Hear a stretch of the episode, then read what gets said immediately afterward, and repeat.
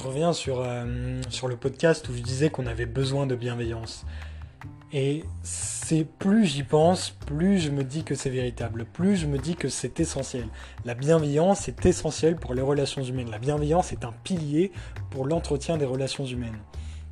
Parce que la bienveillance, c'est quoi? La bienveillance, au travers d'elle, on voit la curiosité, on voit l'intérêt. Quelqu'un qui se confie à quelqu'un d'autre, c'est quelqu'un qui a confiance en cette personne. C'est quelqu'un qui attend qu'on ait de l'estime pour elle. C'est quelqu'un qui demande du respect envers son intégrité humaine. Par conséquent, en réponse, de manière réciproque, tu dois agir de façon à honorer cette confiance qu'on te fait. Tu dois agir de façon à honorer ce respect qui s'est installé, ce respect qui se traduit par les relations humaines.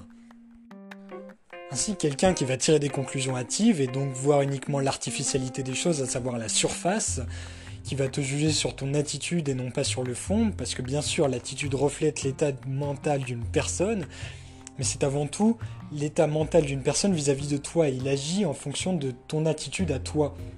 L'attitude ne veut pas tout dire ce que tu dois voir dans les paroles d'une personne ou vis-à-vis dans la personne qui s'adresse à toi, c'est le fond. Tu dois comprendre et analyser ce qu'elle te dit. Non pas une analyse profonde, mais une analyse suffisante pour montrer de la curiosité et de la bienveillance. Tu dois essayer de comprendre. Quelqu'un qui s'adresse à toi, c'est quelqu'un qui veut que tu la comprennes. S'adresser à quelqu'un, c'est lui faire confiance et par conséquence, c'est agir dans un, un optique de bonne foi bonne foi qui demande réciprocité et donc honnêteté. Voilà, c'est très peu de choses, mais c'est les quelques mots que j'avais à rajouter là-dessus.